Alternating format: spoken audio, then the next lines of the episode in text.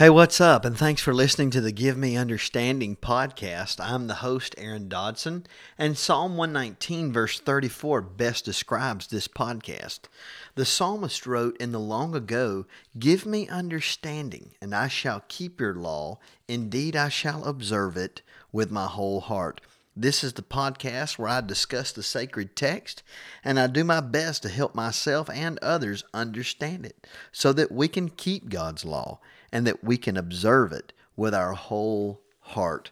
This is the final installment of the seven sayings, the seven final sayings of Jesus from the cross. And this particular episode I will title Finality, Words of Finality, Part 2. Words of Finality, Part 1, I discussed where Jesus said on the cross, It is finished. And if you're interested in that, if you would go back and listen to that, it's there on my Podbean channel. It is my studied judgment that Jesus made the statement, It is finished, prior to the one that I'm going to cover today. I believe personally that the last one that he said was, Father, into your hands I commit my spirit. But let me read a couple verses surrounding it. Luke chapter 23, verse 45 and 46.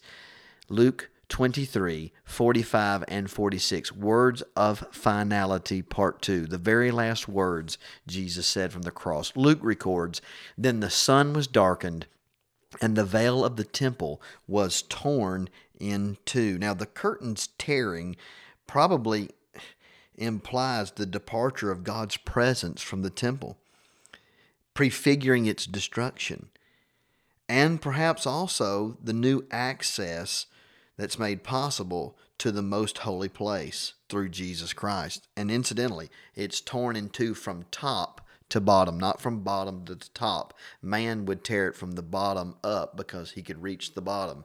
God tore it from the top down. Be that as it may, the sun was darkened, and the veil of the temple was torn in two. And when Jesus had cried out with a loud voice, he said, Father, into your hands I commit my spirit. Having said this, he breathed his last. And this statement, this last statement of our Lord, is only found in Luke's account. It appears that these were the very last words of Jesus, and he said them with a loud voice, which indicates he still had strength. The Cultural Background Study Bible notes this Jesus is echoing Psalm 31 5. A Jewish tradition says that this prayer was recited during the evening offering roughly the time that Jesus died. Jesus, however, had special reason to use the prayer at that time. Notice the words. Let's break it down. Break this statement down. Father, into your hands I commit my spirit. Father, Father. Jesus was confident. Though it appeared to the world that he had been denied, that he had been rejected, and that God was not delivering him, he was confident. He said, Father. Then he said the words, into your hands. Those are words of commitment. Jesus was committed. Father, I'm confident, into your hands, not my hands, not the hands of another. I'm committed to you, Father. Now, watch what he says Into your hands I commit my spirit. I commit my spirit. Jesus willingly obeyed God. Consider with me John chapter 10. John chapter 10, verse 17 and 18. John 10, 17 and 18.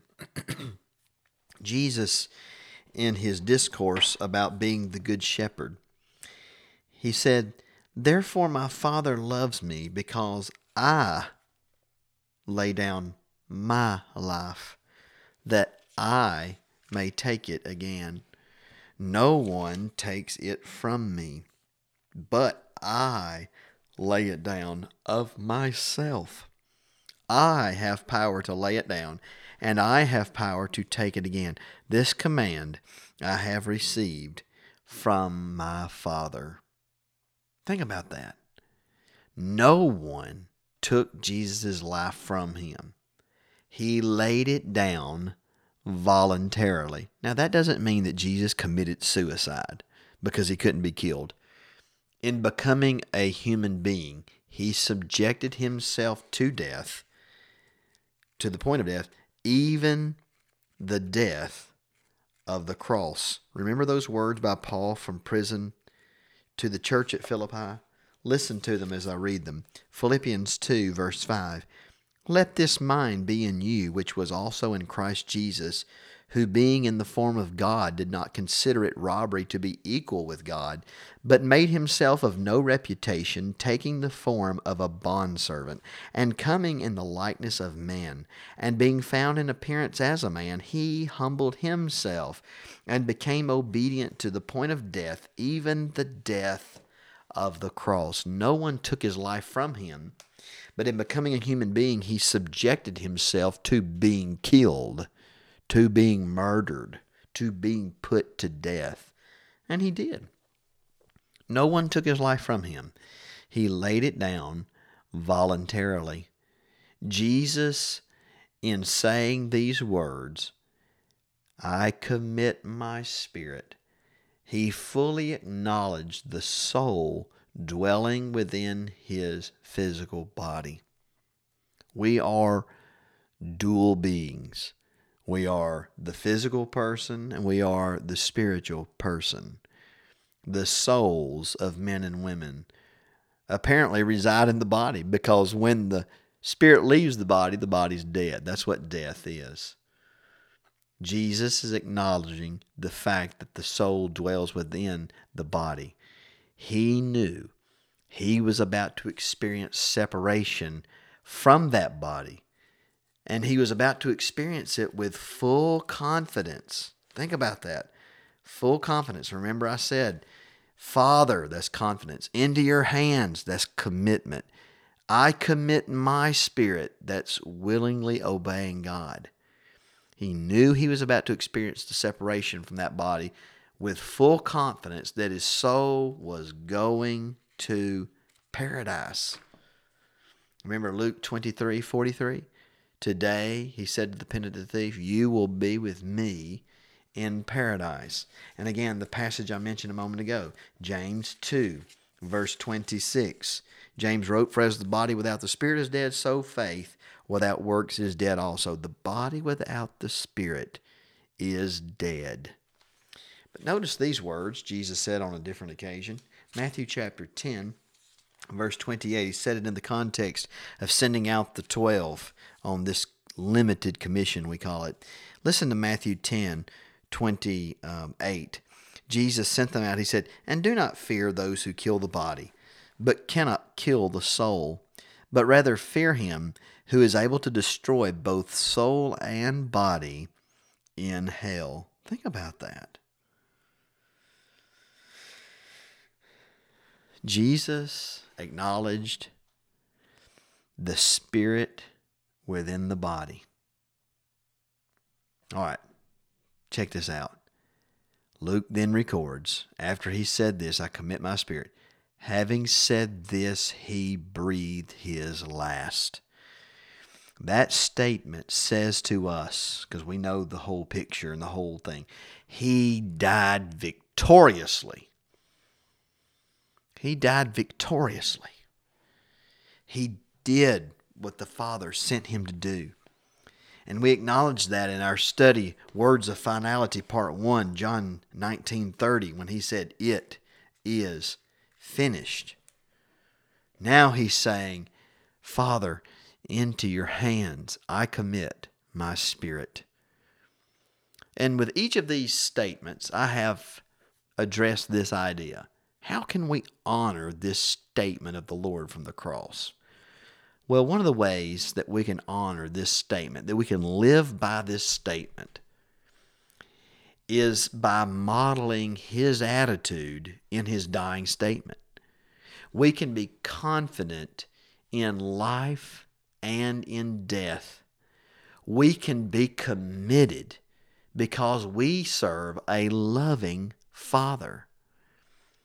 May we willingly, as he did, obey God, knowing that living and dying in the Lord is to live and die with dignity and victory.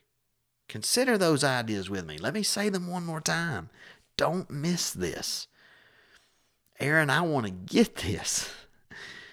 We can be confident in life and death because our Lord was. We're in Him. We can be committed because we serve a loving Father. We too can say, Father, Abba, Father, as Galatians 4 6 says. We too can commit ourselves to Him. We can commit ourselves to Him by willingly obeying Him, commit our spirit to Him. And therefore, by that, we can be confident in life and death. One of the saddest things in all the world is when people buy the lies of Satan. When they choose to follow their own heart, their own will, over the will of Christ. And they think they're confident they do not have the truth. They're not living by the truth. They're not in Christ. They don't die in Christ. They die without Christ. They die outside of Christ, but they think, emotionally, they think they are right with God. They have a false hope. They think they're living and dying with confidence, but it's not based on the Word of God. Instead, it's based on their own heart their own desires and their own feelings. And we don't need to be those kinds of people. Again, may we willingly obey God, knowing that living and dying in the Lord is to live and to die with dignity and victory. Consider with me some passages that speak along these lines. Philippians chapter 1. Philippians chapter 1. Paul is writing to the church at Philippi while he's in prison in Rome.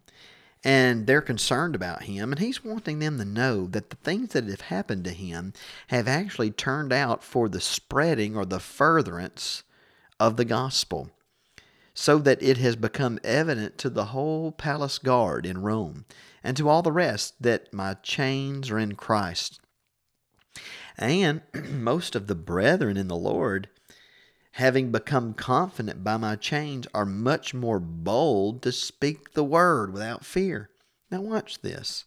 In verse 19, he writes, For I know that this matter, this will turn out for my deliverance through your prayer and the supply of the Spirit of Jesus Christ, according to my earnest expectation and hope that in nothing I shall be ashamed.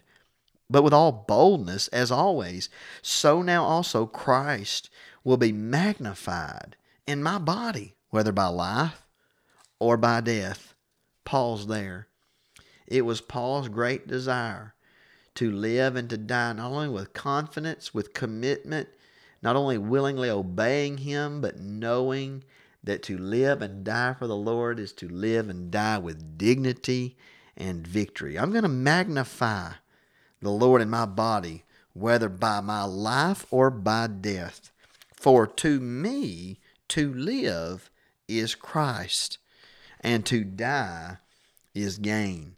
But if I live on in the flesh, this will mean fruit from my labor, yet what I shall choose I can't tell. For I am hard pressed between the two, having a desire to depart and to be with Christ, which is far better. Nevertheless, to, the, to remain in the flesh is more needful for you. And being confident of this, I know that I shall remain and continue with you all for your progress and joy of faith, that your rejoicing for me may be more abundant in Jesus Christ by my coming to you again. Whether he lived or died, he was going to serve the Lord confidently. He was going to be committed to that service. He was going to obey God. He would live and he would die in the Lord and thereby live and die with dignity and victory. For me to live is Christ, to die is gain. Think about that. Many people would would have to modify that statement for it to be true of them. They couldn't say that statement, and we need to check ourselves. Is it true to say something along the lines? Is it true of ourselves to say something along the lines like, For to me to live is myself, and to die, I hope I go to heaven. Or for me to live is, is my spouse, and to die is to hopefully go to heaven. Or for to me to live is money. For me to live is my career. For me to live is to be popular. For me to live is to have the approval and the praise of others. For me to live is is sex. For me to live is drugs. For me to live is is is to be tipsy, to to have an altered mind by those drugs. For me to live is is to relax. For me to live is to to sit up and tear down my barns and build bigger build bigger ones, you know, and just hang out and be retired. For me to live is what? He lived a life worth living because he lived with dignity, magnifying Christ in his body and his life, but he said also in my death. Now consider this when we die in the Lord, we die as people who have dignity and victory, and we leave behind a legacy for others to see and to know. We can know going in, and they can know, those that are left behind. Revelation 14 13, speaking to Christians who were being and would be persecuted. Then I heard a voice from heaven saying to me, John wrote, Write, blessed are the dead who die in the Lord from now on. Yes, says the Spirit, that they may rest from their labors and their works follow them. That's to live and to die with dignity and victory. Those who die in the Lord, they rest from their labors and their works follow them. Those that die in the Lord are blessed. They are blessed because, again, to serve God, to obey God, is to live and die with dignity and victory. There's no other way to live and to die and be pleasing to God. We can honor the statement of Jesus Father, into your hands I commit my spirit by modeling that attitude. We can have confidence. We can be committed to God. We can obey God and we can know that we are living and we will die one day with dignity and victory. We may not have very much money materially. We may not have a newer house. We may not have everything that would have been comfortable physically. We may not have a new vehicle or a newer vehicle.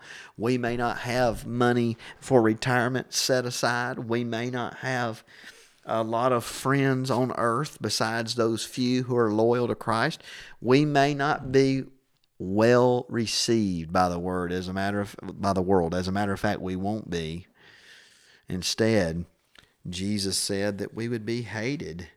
He says all that live godly in Christ Jesus shall suffer persecution. But again, we can be confident because we know from God's Word and from our lives, we are serving the Lord Jesus Christ. And we can know that our Lord is a Lord and God of truth. He is a God who keeps His Word, and He will bless us. And I just love that idea. I just keep saying it over and over because I love it. Live and die with dignity and victory, all because of the great Son of God, Jesus the Christ. I believe that these were the final words of Jesus. And these words can be on our hearts and minds and even our tongues when we pass from this life. If we are in Christ and we remain loyal and faithful to Him and to His cause. Maybe you have listened to this and you are not a member of the Church of Christ. I would like to invite you to a personal Bible study with me. I would like to try to answer questions that you may have, but I would also like to teach you what the Word of God says regarding faith, repentance, confession of faith in Christ, baptism into Christ, being added to the church, Acts 2:47, and what it means to live and to die for Christ. The answers are here in his written word. It is available. We can understand it. The church was charged in the first century and continues to be charged with this great command understand what the will of the Lord is, finding out what is acceptable to the Lord. Ephesians 5, verse 17 and verse 10. It's our responsibility to draw the proper conclusions from God's written word and apply those truths to our lives to have faith in them because we have faith in Him and we obey Him. We obey the message because we believe in the man, the one. I'm talking about the God man who came and lived and died, was buried and resurrected for our sins, for our justification.